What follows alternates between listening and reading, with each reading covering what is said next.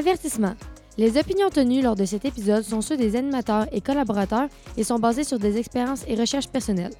Les propos doivent être pris à titre informatif et utilisés dans un contexte éducatif.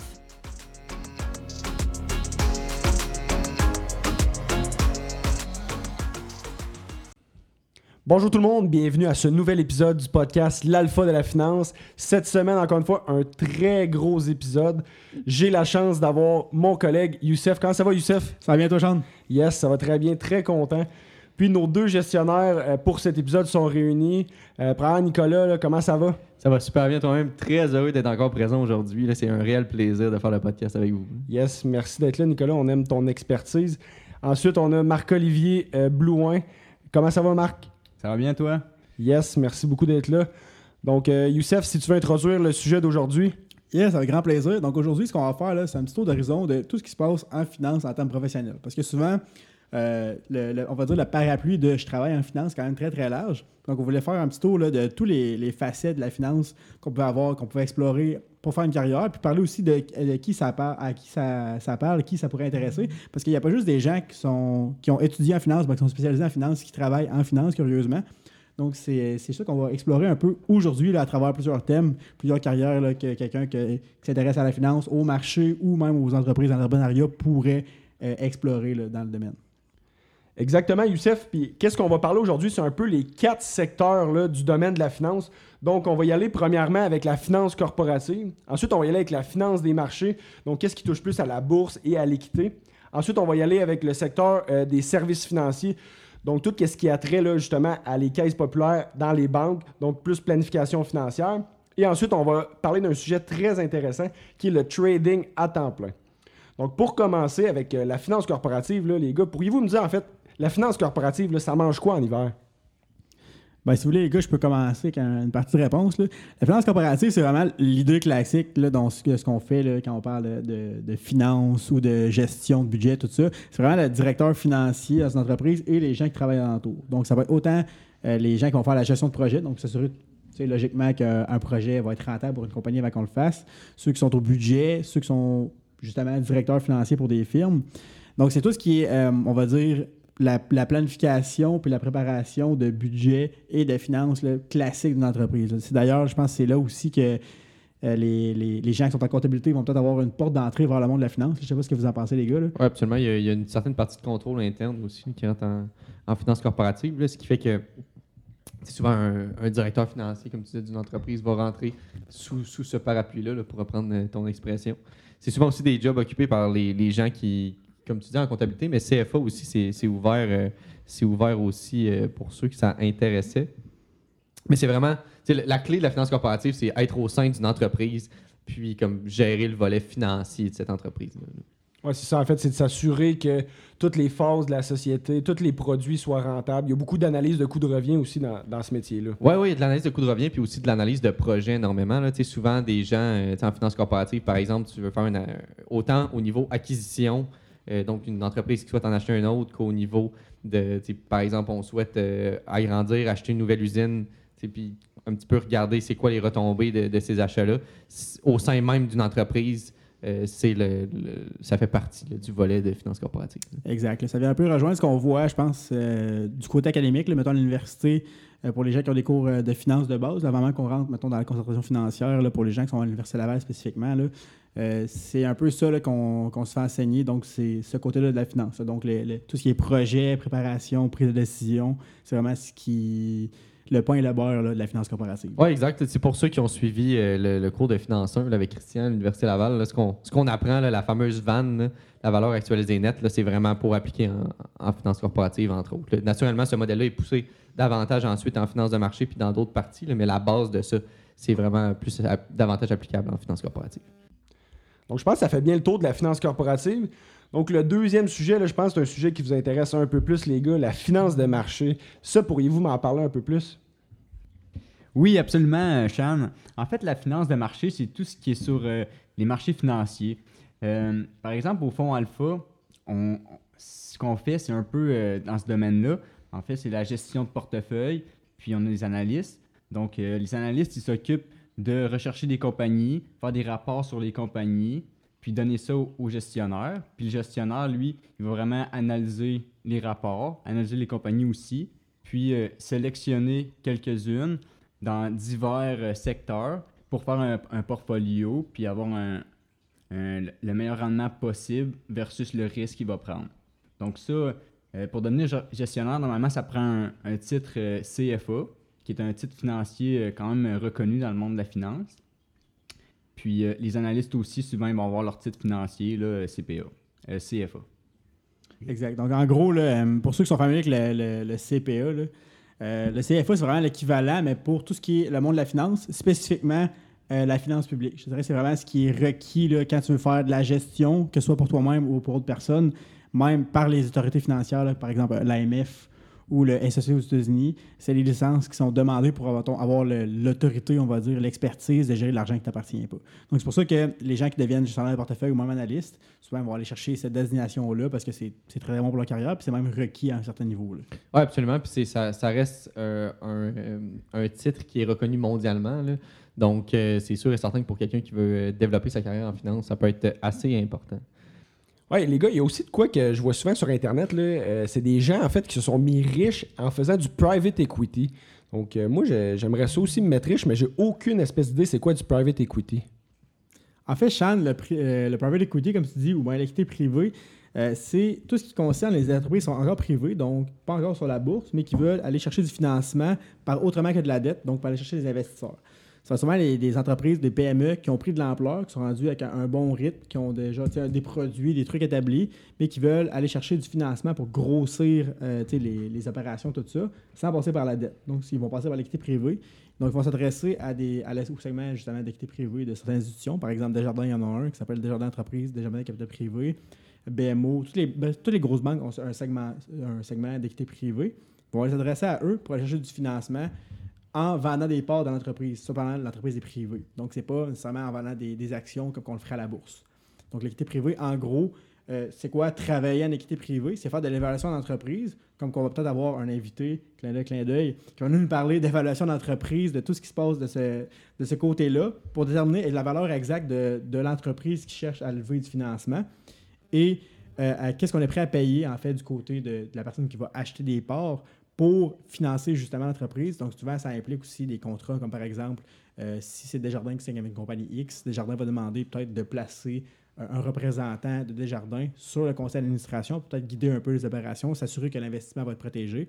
Donc, bref, l'équité privée, souvent, c'est des firmes que, oui, ça va être institutionnel, comme par exemple des grosses banques, mais aussi il y a des firmes un peu plus spécialisées qui vont justement se concentrer sur le financement d'entreprises qui ne sont pas sur la bourse, mais qui vont être euh, souvent, comme tu as dit, Sean, très, très lucratifs parce que tous ceux qui sont impliqués dans le, dans le deal, en bon français, vont avoir des parts de l'entreprise qui est privée, ce qui vaut beaucoup plus cher en général qu'une compagnie qui va être euh, à transiger sur la bourse. Comme par exemple, une qui est très, très populaire présentement en équité privée, c'est SpaceX, qui est une des compagnies de Elon Musk, qui a commencé à faire des, des vagues de financement au privé pour justement lancer plus de missions euh, avec son, son réseau de satellites Internet ou même sa fameuse mission vers Mars. Oui, puis d'ailleurs, il y a- certaines rumeurs qui disent qu'il s'en viendrait même public pour euh, compléter ces rondes de, financement-là. là. Ça va être à surveiller euh, dans les, les prochaines semaines, euh, assurément, prochaines années même. Exact. Mais en gros, euh, l'équité privée, c'est des compagnies qui, avant même de devenir public, parce que devenir public, Dieu sait que c'est très, très complexe. Il y a beaucoup de, de ramifications légales derrière s'inscrire à la bourse. Donc, souvent, ces compagnies-là qui sont soit un peu plus petites, donc des compagnies, des PME qui ont commencé à prendre de l'ampleur, ou euh, des bonnes compagnies qui ont déjà un produit très, très établi, qui sont même déjà connus du public, comme par exemple SpaceX, que j'ai dit plus tôt, qui vont aller chercher du financement directement aux institutions sans passer par les marchés publics. là. Donc, je me demandais, est-ce que euh, le private equity, c'est la même chose que l'investment banking? En fait, c'est une, c'est une très bonne question, Sean. là, puis je suppose qu'il y a beaucoup de monde qui se la pose. là. Euh, pas exactement. Euh, parce que, pour, pour prendre une, une analogie, euh, l'investment banking, par exemple, dans un moteur, c'est l'huile qui promène le moteur. Donc, l'investment banking, ce que ça fait, c'est que ça s'assure que tout va bien lors de, par exemple, d'une fusion-acquisition. Eux autres, ils s'a- ils s'arrangent pour négocier lors de où est-ce qu'ils vont chercher des prêts. Euh, si jamais une entreprise, une grosse entreprise euh, a, a besoin des prêts pour un projet, euh, ils vont aller voir une banque d'investissement pour, euh, pour aller chercher ce prêt-là, structurer ce prêt-là, puis eux autres, dans le fond, les banques d'investissement, ce qu'ils vont faire, c'est qu'ils vont se prendre une cote là-dessus, puis générer des revenus euh, sur, sur ça, sur le, le prêt ou euh, la fusion-acquisition qui ont été en mesure de rendre un petit peu plus facile. Exact. Pour faire une autre analogie, là, si le monde de la finance, c'était un verger, euh, l'investment banking, ce serait de l'engrais. Donc, c'est ça qui facilite vraiment toutes les transactions, toute la fusion-acquisition, bref, qui s'assure que l'argent passe d'une main à une autre. Donc, ce qu'on fait à l'investment banking, comparé à le, le- le private equity, comme tu dis, Sean, parce que euh, souvent, euh, il y a une, transition professionnelle qui se fait quand même naturellement de l'investment banking vers l'équité privée. C'est dans l'investment banking, on s'assure que euh, quand il y a une fusion-acquisition, ben, il y a une acquisition d'une compagnie par une autre, que ce soit le meilleur prix possible, qui soit obtenu par la compagnie qui vend ses parts ou qui vend, bref, qui fusionne à l'autre. Donc souvent, ça va être la plus petite qui fusionne vers la plus grosse. Ça va s'assurer que le deal, en bon français, qui est signé, soit fait au meilleur prix possible pour son client, qui est souvent la, la- la compagnie qui va se faire acquérir ou la compagnie qui va vendre ses parts. Donc, l'investment banking, c'est une bonne partie de monter des modèles, faire de l'évaluation d'entreprise. Encore une fois, euh, on va en parler un peu plus tard, peut-être dans un autre podcast, qu'on va avoir un invité qui est spécialisé dans, dans l'évaluation d'entreprise.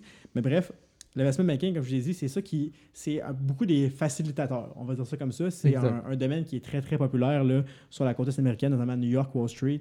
Souvent, les emplois qui sont un peu plus convoités, notamment pour les, les plus jeunes, ceux qui sont de l'université, euh, qui vont devenir analystes justement en investment banking. C'est des emplois qui sont très, très convoités. Euh, un milieu qui est, on va dire, très compétitif, soyons très francs, mais aussi très, très lucratif. Donc, bref, l'investment banking, qu'est-ce que c'est? C'est, euh, si on veut dire ça le plus simplement, vraiment des, des gens qui facilitent, qui s'assurent que l'argent passe d'une main à une autre dans la grande machine qu'est la finance et l'économie nord-américaine au meilleur prix possible, normalement, pour leurs clients. Tout à fait. Excellent. Merci beaucoup, les gars. Je pense que ça fait bien le tour pour la finance de marché. Maintenant, on va y aller avec le troisième volet qui est le, les services financiers. Je pense que c'est plus quelque chose qui est euh, au niveau du service à la clientèle, justement. Oui, exactement. Euh, Dans le fond, il faut, faire la distinction entre conseiller et planificateur. là. Conseiller, c'est vraiment ce que tu as besoin actuellement. Il va regarder un petit peu ta, euh, situation, puis il va te conseiller là-dessus. Euh, naturellement aussi, les conseillers ont souvent un petit peu moins d'études que les planificateurs. Les planificateurs voient dans le futur, puis euh, ont parfois des CFA. Ils planifient l'avenir. Il y a beaucoup de, fiscalité aussi qui vient rentrer dans la, la planification financière euh, versus, versus les conseillers. Donc, c'est un petit peu c'est deux mondes. Pourquoi? C'est pourquoi c'est très important de faire la nuance en fait, entre les deux. Effectivement, mais je pense qu'il y a un, un trait commun à tirer entre le conseiller et le planificateur financier, c'est que souvent, ça va être des emplois qui vont être un peu à, à savoir entrepreneurial, on dire ça comme ça. Tout à fait. Donc, euh, autant les conseillers que les planificateurs vont être un peu à, amenés à aller chercher leur, leur clientèle eux-mêmes. Je dirais que présentement, par exemple, dans le monde des planificateurs, il y a un gros manque de relève. Donc, une belle occasion, je dirais, s'il y a quelqu'un qui, qui écoute présentement le podcast, qui a la firme entrepreneuriale, qui aime la finance, qui aimerait euh, aider, guider les, des clients qui sont un peu moins familiers avec la finance à travers leur horizon de, de carrière presque au complet, parce que c'est ça le rôle du planificateur, hein, au final, Oui. c'est d'amener le, le client de- du point présent où est-ce qu'il est jusqu'à souvent à la fin de sa vie. Donc, ça va les guider autant sur l'assurance vie, des placements à long terme, court terme, moyen terme, selon les objectifs, les événements de vie, que ce soit l'achat d'une maison, la retraite, etc.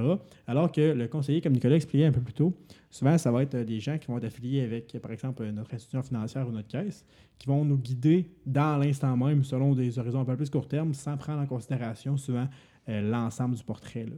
Donc, sans vouloir dénigrer l'emploi de, de conseiller financier, mais il y a une bonne nuance à faire, je pense, entre les deux métiers.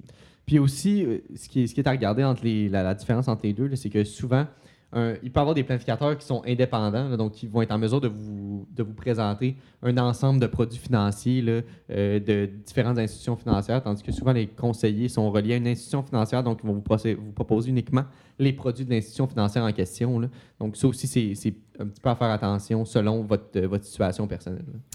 Exact. Puis un peu comme on l'a dit, je pense dans les épisodes précédents, euh, souvent, il faut faire attention quand on va voir un conseiller parce qu'il y a un petit billet que le conseiller a de base, que son employeur va lui dire Ah, si tu me vends, mettons, tel ou tel produit, souvent, il y a une prime euh, à, la vente ou bien un petit billet que ton, boss va dire ça serait un petit peu mieux que tu pousses ces produits-là. Ce qui n'est pas nécessairement un produit qui va être bon pour toi. Je pense que c'est un peu un secret de dans le monde des conseillers financiers et du service financier, mais je pense que pour notre auditoire, c'est important d'accuser ce secret-là puis de- d'en parler parce que veut, veut pas, euh, c'est quelque chose qui peut mettre, je ne veux pas dire en péril la santé financière des clients ces conseillers-là, mais c'est quelque chose qui est à garder en tête puis de s'assurer que euh, la bonne décision est prise lorsqu'on fait affaire avec un conseiller ou un planificateur même qui est associé à une institution. En fait, la, grosse question ici, c'est de, poser des questions à, son conseiller ou son planificateur, puis de regarder un petit peu comment est-ce qu'il peut vous, apporter, puis de, de regarder aussi les produits, puis de, juger un petit peu vous-même, de poser des questions, d'être intéressé à sa situation financière. Puis, euh, lorsqu'on trouve un conseiller ou un planificateur, souvent, ça va être une, relation qui va être très, très près. Souvent, no- notre relation avec l'argent, c'est c'est une des, des choses auxquelles on, on, tu sais, on, on prévoit une retraite. intimes. Sont Exactement, c'est c'est assez intime. Donc, c'est c'est quelque chose à, à- à vraiment considérer à travers le temps, puis avoir comme une relation long terme. là. Donc, tu sais, vous vous associez avec une personne, puis elle va souvent vous suivre tout au long de votre vie. C'est exact. Donc, pour ceux qui pourraient considérer devenir soit conseiller ou planificateur, euh, quand on choisit nos clients, il faut considérer que ces clients-là, on va les voir euh, souvent et longtemps. Donc, euh, oui, c'est des beaux chemins de carrière pour les gens qui sont un peu entrepreneuriales, qui ont la fibre de la vente et qui ont aussi l'intérêt de leurs clients à cœur. Mais c'est aussi un, parcours qui peut être un peu difficile selon la personnalité. Puis il y a- aussi un autre volet, en fait, là, qui, est, qui est souvent qui est souvent peu considéré dans ce domaine-là, mais il y a aussi un volet éducatif, je pense, lors de, crises économiques ou de mouvements de marché euh, qui- sont assez violents, comme on a pu voir en mars dernier. Bien, il y a le, le conseiller ou le planificateur a, une- a- discuter avec ses clients, leur, leur exposer les différents risques, puis euh, un- les éduquer sur comment est-ce que ça fonctionne un petit peu la bourse. là. Donc, pour ceux qui aiment ça, autant l'éducation, le service à la clientèle, puis développer des relations long terme, je pense que ça peut être une avenue qui est assez intéressante. C'est exact. Puis justement, Youssef, tantôt, tu, parlais, tu parles souvent de, de servir le client, mais est-ce que ces clients-là, c'est euh, juste des particuliers ou, ou il y a aussi des entreprises? Euh, je dirais que le service financier aux entreprises, c'est quelque chose qui est complètement différent. C'est un univers qui est vraiment très, très différent, surtout au plan de la fiscalité. Parce que les planificateurs vont être souvent très familiers avec euh, la loi sur l'impôt aux particuliers, donc guider un peu euh, leurs clients, que ce soit les entrepreneurs, que ce soit les gens qui ont des emplois traditionnels, qui reçoivent un T4, donc qui ont une structure d'imposition traditionnelle. Pour ce qui est des, euh, des firmes, souvent, ils vont faire affaire avec des institutions, mais des gens spécialisés, que ce soit justement des gens qu'on a mentionnés plus tôt, donc en finance corporative ou en finance de marché, pour un peu guider soit leur placement ou leur structure financière. Donc, je pense que pour ce qui est du service financier au niveau corporatif, c'est vraiment un univers qui est complètement différent, que je ramènerais beaucoup plus au niveau de la finance corporative, parce que souvent les entreprises vont avoir beaucoup plus une tendance à faire confiance à des gens qui sont à l'interne versus euh, des gens qui sont engagés, que ce soit des institutionnels ou des ce qu'on va appeler des boutiques, souvent des firmes un peu plus petites, mais sont spécialisées. Puis même, euh, je dirais, ça pourrait être intéressant d'avoir un, un invité là-dessus. là. Ça va être à vous, euh, chers auditeurs, si jamais vous voulez commenter ou réagir sur, euh, sur ces propos, à, à nous dire si c'est une avenue qui vous intéresserait. là, pour nous, ça fait toujours un grand plaisir d'inviter quelqu'un qui dans un sujet qui intéresse notre auditoire. Exact. Excellent, merci beaucoup. Ça fait un peu le tour sur le troisième sujet. Maintenant, le dernier sujet, là, qui est le trading, je pense que c'est quelque chose qui intéresse beaucoup de gens ici autour de la table. Euh, puis en plus, on a vu aussi justement avec la pandémie, les gens avaient beaucoup de temps et c'est quelque chose qui est devenu très populaire. Euh, en fait, moi, je me demandais, c'est quoi le trading? Pouvez-vous m'en dire un peu plus?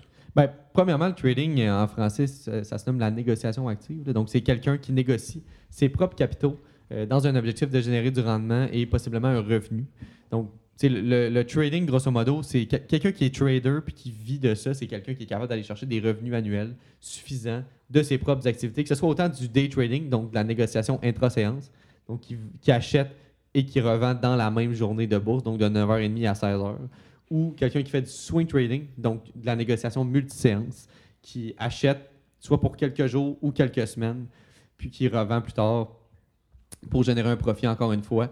Euh, puis ces profits-là, il va en vivre, là, dans le fond. là. Ok, je comprends. Puis comme c'est quelqu'un qui achète puis qui vend des actions dans la même journée, ça doit être euh, une analyse qui est basée moins sur le fondamental et plus sur le technique. Ben, pour le day trading particulièrement, c'est vraiment, vraiment beaucoup basé sur l'analyse technique, en effet. là. Le swing trading de quelques jours à quelques semaines, on peut ajouter un peu de fondamental là-dedans. C'est sûr et certain qu'il y a des ratios, des multiples qui peuvent être intéressants de surveiller pour faire un- une petite passe d'argent. Mais dans le day trading, il y a beaucoup moins de fondamental. Ça, c'est sûr et certain. C'est un très bon point à souligner. Puis moi, dans ma tête, quelqu'un qui fait du trading, c'est un peu comme une, une image là, préconçue que j'ai de la culture populaire, comme dans le loup de Wall Street. Est-ce que c'est vraiment ça? Ben, en fait, c'est euh, assez drôle à dire là, parce qu'il y a beaucoup de. C'est un, un métier qui est très, très, très euh, imagé par ce genre de film-là, là, le, le métier de trader. Sur Wall Street, là, donc pour, pour ceux qui ne connaissent pas Wall Street, c'est la- comme la rue de la finance à New York. Euh, j'ai jamais été, mais j'ai entendu des, des- des rumeurs là-dessus euh, très très fortes. Puis je pense que ça a été le cas, particulièrement dans le temps du, du loup de Wall Street dans les années 80-90. là. Euh, Aujourd'hui, euh, ça ça s'en vient de plus en plus informatisé. Donc, il y a de plus en plus d'ordinateurs qui sont impliqués dans le processus. Donc, c'est d'ailleurs ce, qui a beaucoup démocratisé le, milieu du trading. puis on l'a vu justement avec la pandémie. Il y a beaucoup de monde qui ont investi, qui ont, mis leur argent dans Wealth Simple, par exemple, qui étaient des plateformes avec zéro frais qui permettaient aux gens de, faire des, euh, des, investissements puis des placements pour quelques jours, euh, quelques semaines, quelques secondes, sans nécessairement payer de frais de transaction. Euh, donc, ça, c'est toutes des choses qui ont, encouragé l'intérêt vers le, tr- le trading. Mais c'est- sûr et certain qu'il va toujours avoir un petit peu de outsider, si tu me passes, si tu me permets l'expression, comme dans, le loup de Wall Street, parce que c'est des métiers que il y, a- y a moyen de faire beaucoup, beaucoup, beaucoup, beaucoup d'argent. Puis, euh, tu sais, des gens qui font beaucoup, beaucoup, beaucoup, beaucoup d'argent, ben ça, ça a parfois certaines extravagances qui, sont, qui sont présentées dans ce film-là.